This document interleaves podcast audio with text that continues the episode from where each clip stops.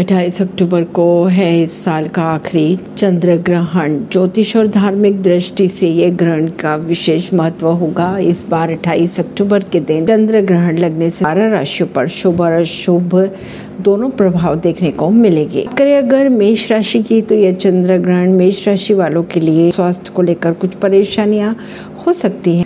वहीं वृक्ष राशि वाले खर्चों में बढ़ोतरी हो सकती है। वहीं मिथुन राशि वाले की अगर बात की जाए, इस ग्रहण के प्रभाव से सुख की प्राप्ति होगी। कर्क राशि वालों को भी अपने करियर में बेहतरी के लिए मेहनत करनी होगी। वहीं अगर सिंह राशि की बात की जाए तो मेहनत करेंगे तो ही उन्हें लाभ मिल पाएगा। कन्या राशि के लिए आयु में बढ़ोतरी हो सकती है। तुला राशि वाले अपना व्यवहार अच्छा बनाकर रखना होगा। मेहनत करनी पड़ेगी। वृश्चिक राशि वाले स्वास्थ्य का ख्याल रखने की ज़रूरत है। धनु राशि वाले संतान पक्ष से इन्हें कुछ खुशखबरी मिल पाएगी। मकर राशि वालों की अगर बात की जाए तो धन लाभ के अवसर भी प्राप्त होंगे।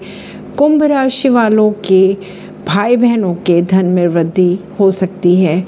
मीन राशि वाले स्वास्थ्य में थोड़ा सा बदलाव देख सकते हैं। परवीन अर्शी नई दिल्ली से।